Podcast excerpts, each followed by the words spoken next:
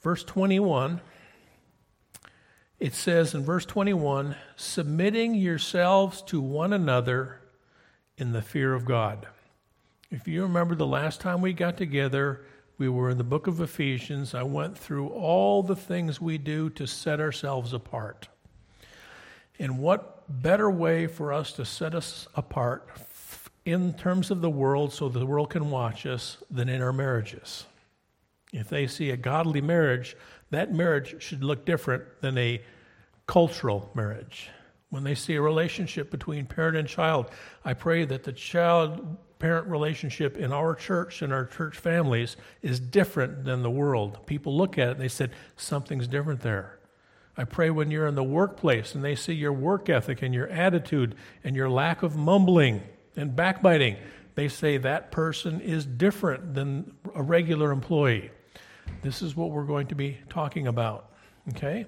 So when I look at this, this is my fear, okay? Well, I'm going to tell it straight out. My fear is when I preach a subject like this, you'll say, okay, he's a man, he's a husband, right?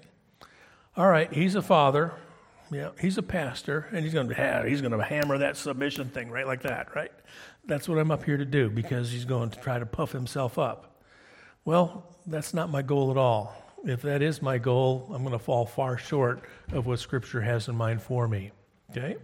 When I look at this passage, the very first references in verse twenty-one is talking about submitting ourselves one to another.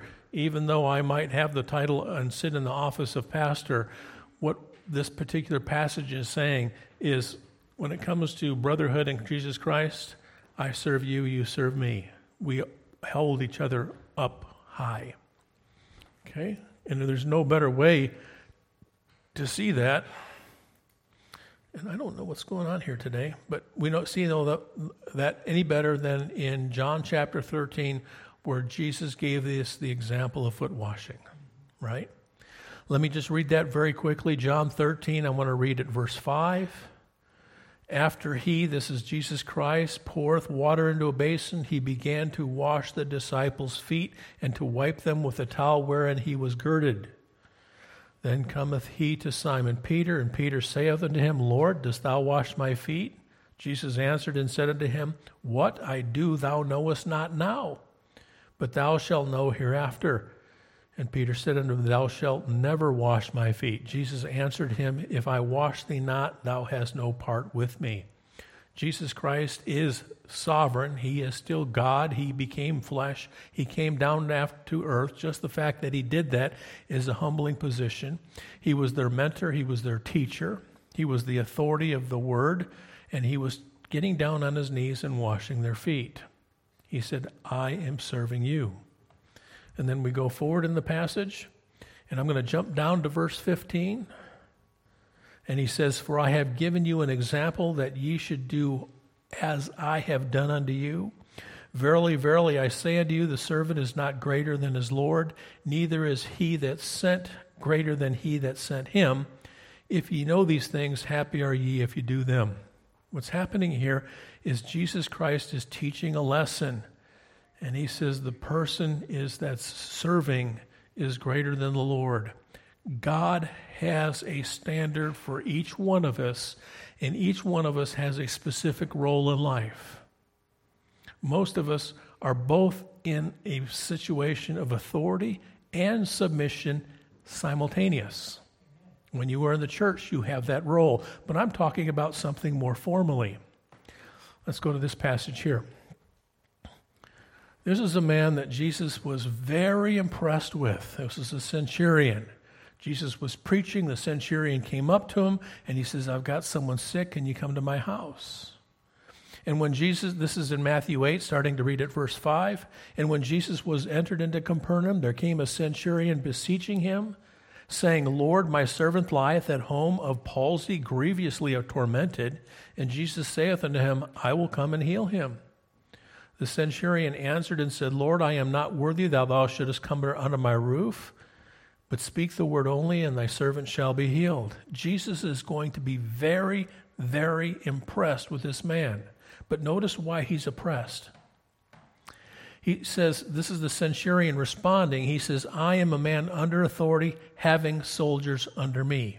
Don't you understand? This centurion gets that he's both a servant and he's a master. He is both subordinate, but he's also manager. And Jesus looks at this man, and he's, the centurion is saying, in this role of being a centurion, I've got a governor, I've got a, I've got a, um, a, a Caesar atop of me, and he's telling me what to do, and I submit to him. But also, as a leader, there's people underneath me, and they have a responsibility to do that, and I'm going to be judged at how well I submit, and I will be judged at how well I lead. Those are two sets of benchmarks, and God will hold you, whatever role you're in, to the benchmark that goes with your office. You got that? Let me share something with you. I brought... I brought up another outside source. This is a book. It's called uh, Bible fifteen hundred Bible Illustrations by a man named Green. I want to read something here, and this is something I'd like to read to you. My friends, uh, and, and this is true of kids. Kids, being a leader is not always fun. Sometimes you just want to throw in the towel and give up. I can't tell you how many times as a pastor, this is this this is this is my this is this as a pastor, as a father, as a husband, as as as a teacher, as it just you get wore down, and sometimes you just want to give up. You just want to throw in the towel. And as a pastor, the one that is probably the toughest for me when I run into people, and they could be coworkers, it could be friends of my kids, it could be friends, it could be people in the church. When people come to me and they say, well, I just feel, or I just think, or I just believe. And I get so tired of hearing that where I just want to, I give up. But I can't, because God has put me in a role where I'm supposed to be subservient to the Word of God. And I'm supposed to, in this role, keep everybody in here that. And it's not a muscle position where it's like I'm being a dad and I'm trying to get my teenagers under control. I've been given a stewardship over a church, and this is my guide, and this is the authority, and this is the only authority. And there comes a time where I just want to throw in the towel. So let me read this, okay? Okay. This, and I did actually go on the internet to see if it was true, and there really was a man, and this really happened really early in his life. The story is told of an eleventh century German king, King Henry the Third, who, having grown tired of court life and the pressures of being a monarch, applied to a monastery to be accepted for a life of contemplation. The religious superior of the monastery is reported to have said, Your Majesty, do you understand that the pledge here is one of obedience? That will be hard because you have been a king. And Henry the Third replied, I understand. The rest of my life I will be obedient to you as Christ leads you. I am tired of being a king. I'm tired of being a leader. I give up. I just want to obey like everybody else. You think a king would ever get that way? This is what the superior said. He says, Then I will give you your first command. Go back and sit in your throne and serve faithfully. That is exactly the kind of king this nation needs. You got it? So, there are times as a husband, there's times as a father, there are times where I just want to, okay, I give up. I just want to follow. But I can't. Why? Because God's holding me to a standard. You got it? I don't like it. One of my favorite examples, I don't watch a whole lot of T V anymore. I haven't really for a long time. So I go back way to the really, really old television clips. And I think of Ricky Ricardo and Lucy Ricardo. I love Lucy. And I would say if you got most of the shows, I'd say at least a quarter of them, maybe even a third of them, were about Lucy wanting to buy something.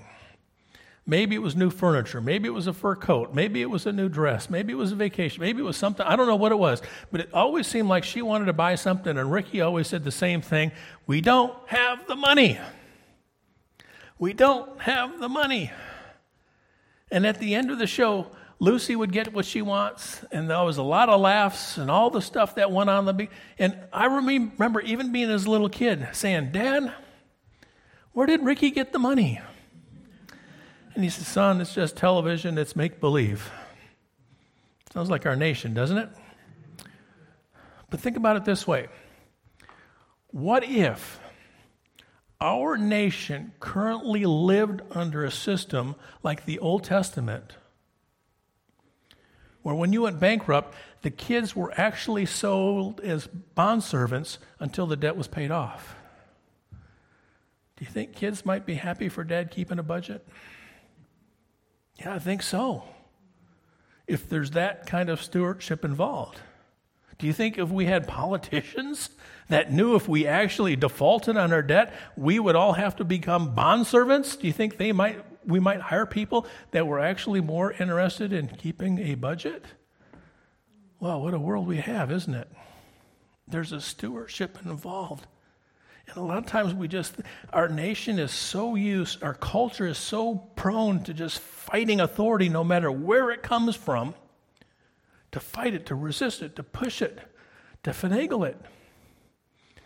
And you know what? We come by it honestly, don't we? Isn't that what the first man did in the garden?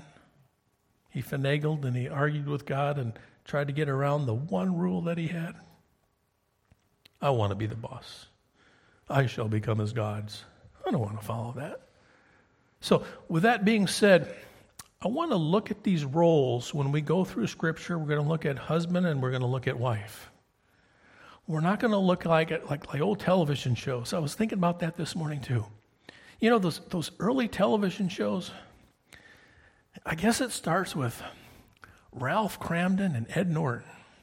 It always seems like it was the girls against the guys, didn't it?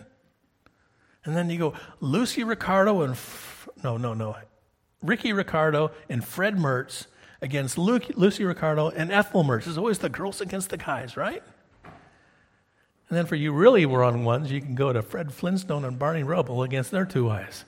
No, but, but that was the comedy. That was the situation. And it was always this thing. But whether the guys win or the girls win or one's out finagled, God has a standard, and he's going to hold husbands to the standard of the husband's office, and he's going to hold wives subject to the standard of the wife's office. And that's where whatever role we're given, it's not about winning. It's not about a, getting what I want from Dad. It's not about what I'm trying to finagle out of my boss. It's the role that we've been given as employees and employers, how we stand, how we walk, how we conduct ourselves. Is it the way God would do it? Whatever role you're in. And I don't even care if you're the C E O of a major corporation, you still have a boss. You've got the stockholders. You've got the board of directors. And ultimately, you have your customers.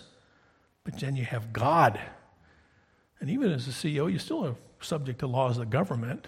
So even as the C E O of a major corporation where there's tens of thousands of employees, you still have a boss too. And God will hold you accountable in that leadership role, how you submit. But then God will hold you accountable on how you nurture the people underneath you. And you will be held to that. You'll be held at what kind of husband you are. You'll be held. Your wife may disagree. You may be held at what kind of father you're going to be. Your children may disagree, but God is the standard. And we so often want to just, I'm tired of fighting it. But when you're tired of fighting it, the Lord's going to hold you accountable. The responsibility is still yours. Okay? Now, ladies, this is the kind of husbands you need to be looking for. Amen? So, with that, let's keep on going forward. Okay, so let's go to Ephesians chapter five, and I'm going to start reading here in verse twenty-two. We're talking about leaders, husbands, fathers, and employers. We're going to be talking about followers, wives, children, and employees. And notice how the principles are. The first thing is, in each one of these cases, it says, wives, submit yourselves unto your own husbands as unto the Lord. Children, submit unto your fathers as in the Lord. Employees or servants, submit to your, your masters as in the Lord. Ultimately, there's accountability there. And if your husband tells you to rob a bank, you tell him no. If your dad says rob a bank, you tell him no. If your employer tells you to rob a bank, you tell them no. That's that's that's obvious. There's an integrity. You obey them as long as they're being godly. Okay? For the husband is the head of the wife, even as Christ is the head of the church, and he is the Savior of the body. Therefore, as the Father is subject unto Christ, so let wives be to their own husbands in everything. Let me give you a couple examples. The first one is Rebekah. Rebekah, this is recorded in Genesis twenty-seven, twelve through thirteen. Do you remember what Rebekah did? Rebekah tricked her husband. She was a fine woman. We read that the quality she had when Isaac married her, but, but sometime in the middle of the situation, something was happening in the marriage, and she disagreed with her husband, and she was going to fix it. Okay?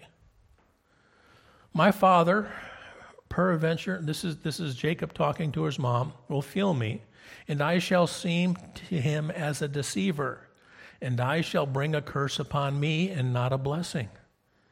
Rebekah had this crazy idea of fooling Isaac and getting a blessing that he was intending to give to the brother Esau, and he says, let's do this trickery, and he pretended and deceived him and did all this shenanigans. And Jacob's saying, I'm a little afraid about doing this to Dad.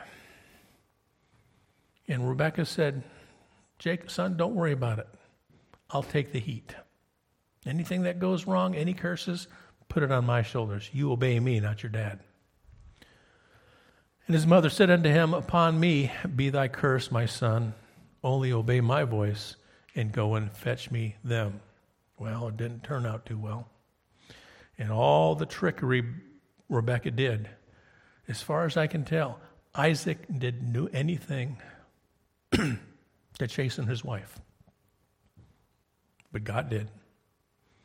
Do you realize she never saw the son again for the rest of her life? Never saw it again. So, wives, you're not fighting against your husbands. What you're really doing is you're fighting against God. Okay? On the other hand, here's another wife that didn't exactly do her husband right, and she did him well. Think about this. This is Abigail. This is in First Samuel twenty-five, thirty-two, and thirty-three. And David said to Abigail, blessed be the Lord God of Israel, which sent thee this day to me, and blessed be thy advice, and blessed be thou, and thou hast kept me this day from coming to shed blood and avenging myself with mine own hand. Let me kind of give you the context if you don't remember this story. David was on the run. He had several hundred soldiers, and he was running from Saul. Saul was acting maniac, crazy, trying to kill him. And they were running. And as they were running, they came on this one field, and it was a rich man owed it, a man named Nabal, who was Abigail's husband. And Nabal treated David and his men very harshly, and David was really angry. He was about ready to kill him. And what Abigail did, behind her husband's back, she went and went to David and his men and gave him a bunch of food behind her husband's back. You think, well, that doesn't sound very good. You know what she did? She saved her husband's life. Her husband was acting like a complete fool, and he gave some food to some hungry men. And David says, you know, I was ready to kill your husband, but you kept me from killing him, and I want to thank you very much. And God blessed her for that. Now, what's interesting is God took care of the knuckleheaded husband too. Abigail didn't have to do it. God did it. Wives, you don't have to do that to your husbands. God has given them a standard, and God will take care of that standard. You don't need to be the enforcer. God will do that. And husbands, when it comes to your wives, God will be the husbands of the enforcer of your wives. You, you got that? My point is, it doesn't matter what role you've been given. Fulfill that role to the way God has had you to do that, whether you're the leader or the follower, okay? I'm still in Ephesians five. Let's pick it up in verse twenty-five. Husbands, there's two kinds of husbands I want to look at after I read this passage. Husbands, love your wives, even as Christ also loved the church and gave himself for it, that he might sanctify and cleanse it with the washing of water by the word, that he might present it to himself a glorious church, having I'm not having spot or wrinkle or any such thing, that it should be holy and without blemish. So ought men ought to love their wives as their own body. So that um, he that loveth his wife loveth themselves. For no man ever yet hated his own flesh, but nourisheth and cherisheth it, even as the Lord the church. For we are as members of his body, of his flesh, and of his bones. Now, again, all I want to say is the way Jesus interacted with the church. Sometimes Jesus nourished, sometimes he loved, sometimes he got angry. Sometimes he gave sacrificially, including his life. I think I'll probably double back next week and cover this and talk about Jesus Christ and the church. But right now, I'm just sticking to the subject of followers and leaders, okay? Let's look at a couple examples. The first one is in Genesis one and two. This is Jacob. Jacob wasn't a very good husband. He had a wife named Rachel. She was unable to have a child. And she comes to him, and she's just sad, and she's just beaten down, and she's just real aggravated. Oh, honey. I don't know if he called her honey. I, I'm just going with it, okay? Husband, Jacob, I can't have children. I want to have children so bad. And I can't have children. Look at the man's response. And wait, Rachel saw that she bare Jacob no children. Rachel envied her sister and said unto Jacob, give me children or else I die. And Jacob's anger was kindled against Rachel.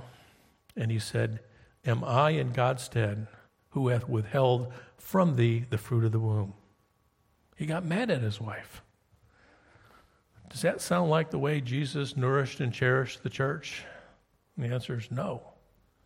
Gentlemen, God will hold you to that standard with your spouses. You need to be doing that to your spouses. And God took care of Jacob, and we could read about that later, but this is in a study of his life. God chastened Jacob and humbled him. Rachel didn't have to do it. Let's read the next one. Isaac, same situation. Isaac's going along, and he has a wife named Rebekah, and she's going in year after year after year. She can't conceive. She can't have children. She wants to have babies. Jacob heard the story and got mad at his wife. Look what Isaac does. He hit his knees and he prayed for his wife. And Isaac entreated the Lord for his wife because she was barren. And the Lord entreated of him, and Rebekah his wife conceived. Conceived. There's a husband that nourished and cherished his wife. All I can say is this is not you against her. This is God holding you accountable to the office that he put you in. And there's a standard there that you need to nourish and cherish. Okay? And then the last one right here. Last couple verses of chapter five. For this cause shall a man leave his father and his mother, and shall be joined unto his wife, and they two shall be one flesh. This is a great mystery, but I speak concerning Christ and the church. Nevertheless, let every one of you in particular slow love his wife, even as himself, and the wife see that she reverence her husband. There's a two-way flow between husband and wife. Thankfully, Jesus Christ was the perfect husband for us corporately. Do you think we're the perfect wife for him corporately? And the answer is no, we come far short. And God will hold us to that standard. We read those churches in oh, Ephesians, or no, uh, Revelations two and three. There were seven of them. There was five of them. He was threatened to move their candlestick because they were being poor wives, leaving their first love. Got it? All that stuff. All right. Let's go on to the next relationship. The next relationship in this our passage is between parents and children. So now I'm in Ephesians six. Let's read one through four. Ephesians six, one through four. Children, obey your parents in the Lord, for this is right. Honor thy father and mother. I want to stop there for a second. If we would go back to Exodus chapter twenty and we read the Ten Commandments, right there, a couple in, about five in, it's honoring parents. Yes? I just want to stress, honoring parents is way more difficult than obeying parents. Obeying parents is doing what you're told. Honoring parents is doing what you're told and then doing what you're not told also. I might be sixty-something, and my mother, who's still alive, is eighty-something, and I'm really not obeying her a lot right now, but I pray to God I'm honoring her a lot right now. Okay? Well, this is what the commandment is, to honor. Okay? I want you to clean your room. That doesn't mean do the bare minimum. Honor means do the bare minimum. No, it means do a thorough job. And then it means going, when you're done, going to mom or dad saying, okay, what else can I do to help you? That's the difference. One's legalism. The other is above and beyond that. Okay? That's easy for you to say, Brother Dolph, you're still a dad. Yeah, but I'm still a son. Do you understand how I play both roles? I'm, I'm, I play both roles. And in a lot of ways, honoring a sixty-year-old honoring an eighty-year-old can be more challenging than a sixteen-year-old obeying a forty-year-old. It can be, okay? Honor thy father and mother, which is the first commandment with promise, that it may be well with thee, and thou mayest live long on the earth. And ye fathers, provoke not your children to wrath, but bring them up in the nurture and admonition of the Lord. See, there's that nurturing again, nourishing, right? Parents, if you're going to be a, a parent, God is going to hold you to the standard of the office of parent. It's just not getting compliance with your children. It's more than that. It's giving them, nurturing, and preparing them for the next responsibility of their lives. Okay? So when I look at this, I want to look at a couple examples there, one that seemed to buck fatherhood and one that didn't. Okay? The first person I'd like to look up is Joseph. Remember, Joseph was that last son, that, that eleventh son of Jacob. Ten older brothers got jealous of him, sold him into slavery. He becomes the Federal Reserve Chairman of the world, the second most powerful person in the entire planet at the time. And lo and behold, along comes Dad, this poor vagabond. Yes? And he comes down to Egypt. And Joseph, the second most powerful person in the world, is going to honor his father and treat him like a king. Wow, isn't that something? Isn't that the time where you turn around and say, look at how big I am. Dad, you ought to be bowing down to me. But that's not what he did. Let's read the passage. Genesis forty-six, twenty-nine through thirty-one. And Joseph made ready his chariot. This is when Jacob's coming down for the very first time. And went up to meet Israel. Israel is also the name of Jacob. They're synonymous, like Paul and Saul, Peter and Simon. Went up to meet Israel, his father, to Goshen, and presented himself unto him, and fell on his neck, and wept on his neck a good while. It's not one of those churchyard hugs, right? They embraced. And Israel said unto Joseph, now let me die, since I have seen thy face, because thou art yet alive. And Joseph said unto his brethren and unto his father's house, I will go up and show Pharaoh, and say unto him, my brethren and my father's house, which were in the land of Canaan, are come unto me. He says, you know what? I'm the number two man in the land. But you know what? I'm going to go to the number one man in the land, and I'm going to show him my dad. I want him to meet my dad. Well, what kind of honor is that? From the second most powerful man in the world. Do you understand that even Joseph, who is a leader, is now still being subservient? He's being subservient to number one, the Pharaoh, but he's also being subservient to dad. A poor nobody. A foreigner. Okay? Let's look at Jonathan. Jonathan bucked dad a few times too. But notice when it says we obey our parents, it says in the Lord. In First Samuel twenty, thirty through thirty-four, Saul was being very evil. I guess that's the best way to put it. He was a paranoid, schizophrenic, melancholy mess. And he was dealing unfaithfully to his servant David, which did nothing but honor and obey the king. Then Saul's anger was kindled against Jonathan, and he said unto him, Thou son of the pers- re- perverse, rebellious woman, do not I know that thou hast chosen the son of Jesse to thine own confusion, and unto the confusion of thy mother's nakedness? For as long as thy son of Jesse liveth on the ground, thou shalt not be established, nor thy kingdom. Now dad's saying to his son, Jonathan, Jonathan, I forbid you to hang out with David. I forbid you to do it. You are confused. And besides that, as long as you hang out with him, you'll never become king, even though you're the prince. I forbid you to hang around with him. And Jonathan says, No, Dad, you're wrong. No, Dad, you're wrong. He didn't say, No, Dad, you're wrong because I want. He didn't say, No, Dad, you're wrong because I feel. He didn't say, No, Dad, you're wrong because all my friends tell me. Sound familiar?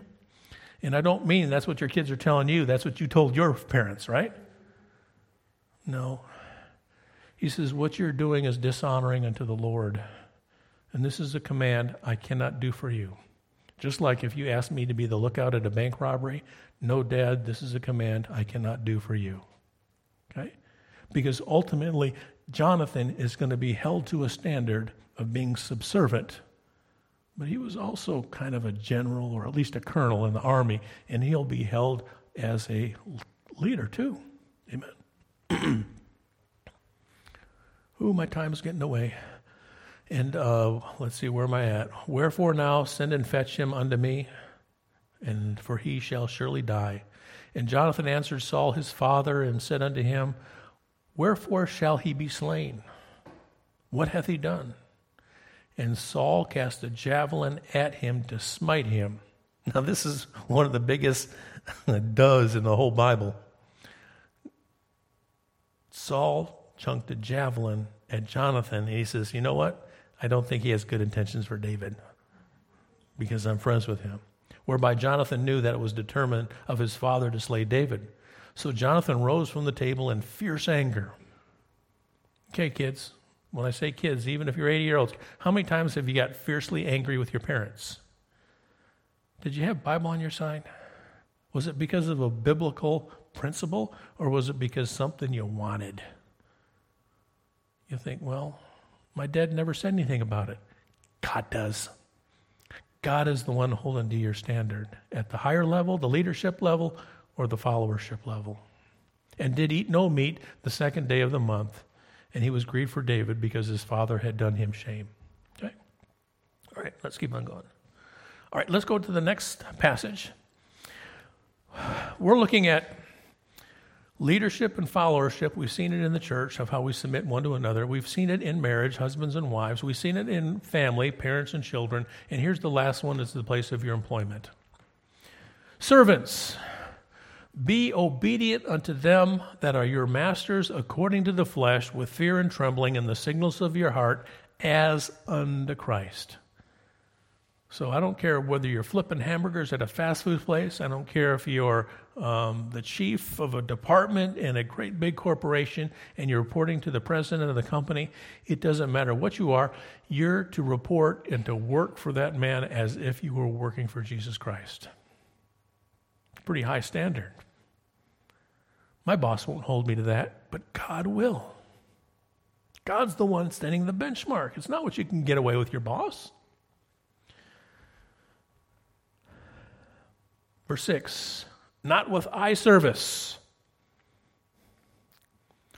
as men pleasers, but as servants of Christ, doing the will of God from the heart. In other words, what's integrity? Integrity is doing the right thing when no one's looking, because ultimately someone is looking and it's God. Knowing that whatsoever good thing any man doeth, the same shall he receive of the Lord, whether he be bond or free. And ye masters, do the same things unto them, forbearing, threatening, knowing that your master also is in heaven, neither is the respect of persons with him. In other words, I don't care what your role is. I don't care how high you are on the totem pole or how low you are on the totem pole. Whatever position you have, that's the standards God's going to use and he's going to judge you by. Are you treating earnestly with the people above you and people below you? God will hold you accountable. And I pray that we can understand. And my point is, when you're a husband and a wife like that, you will be set yourself apart. The world will look at you and you go, that's weird.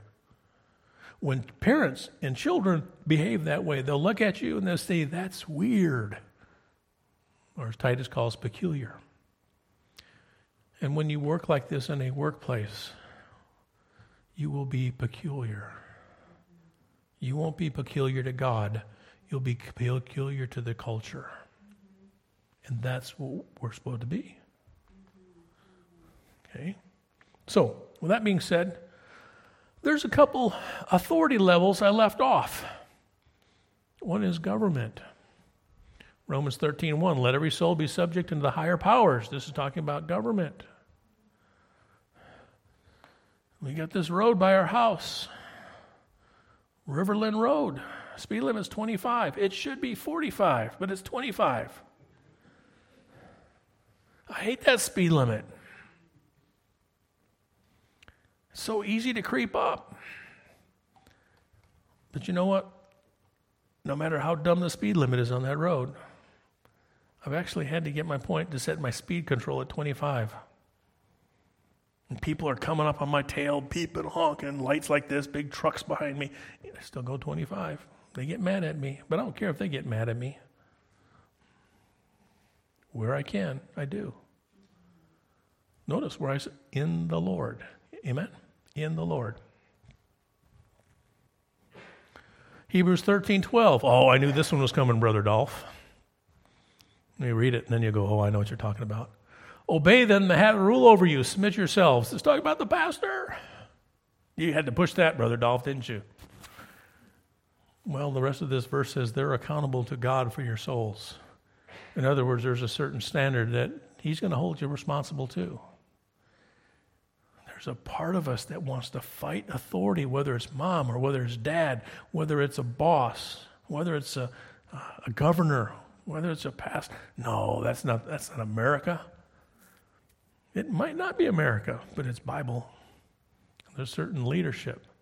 And you got to remember, I've already confessed. It's not fun. It's not fun wrestling with a rebellious child. It is not fun. You just, I give up.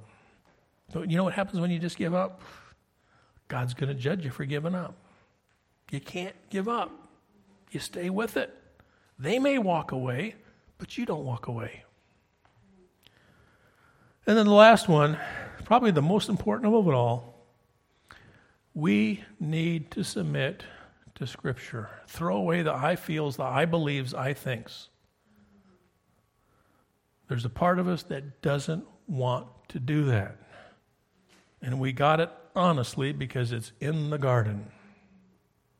In the day thou eatest, thou shalt surely die. Satan said, thou shalt not surely die. Matter of fact, he's just trying to keep you from being a God. The time will come when they will not endure sound doctrine. That's scripture. That's the verse I, I chose. Okay. Last one. Submitting yourselves unto the Lord in the fear of God. Here's the last reference, and it might seem out of context. I'm going to Matthew seven. Matthew seven. Matthew seven is the one I think I've shared with you. I do believe verse one is probably in our current culture the most misused, misinterpreted verse in the whole Bible right now. Judge not. But it's not saying never make a judgment. It says never make a hypocritical judgment. In other words, don't make up rules that are not in Scripture. That's hypocrisy. Do not hold people to a standard that you're not willing to hold yourself to. That's hypocrisy. So there is a standard God is holding you to as a leader in every leadership role you have.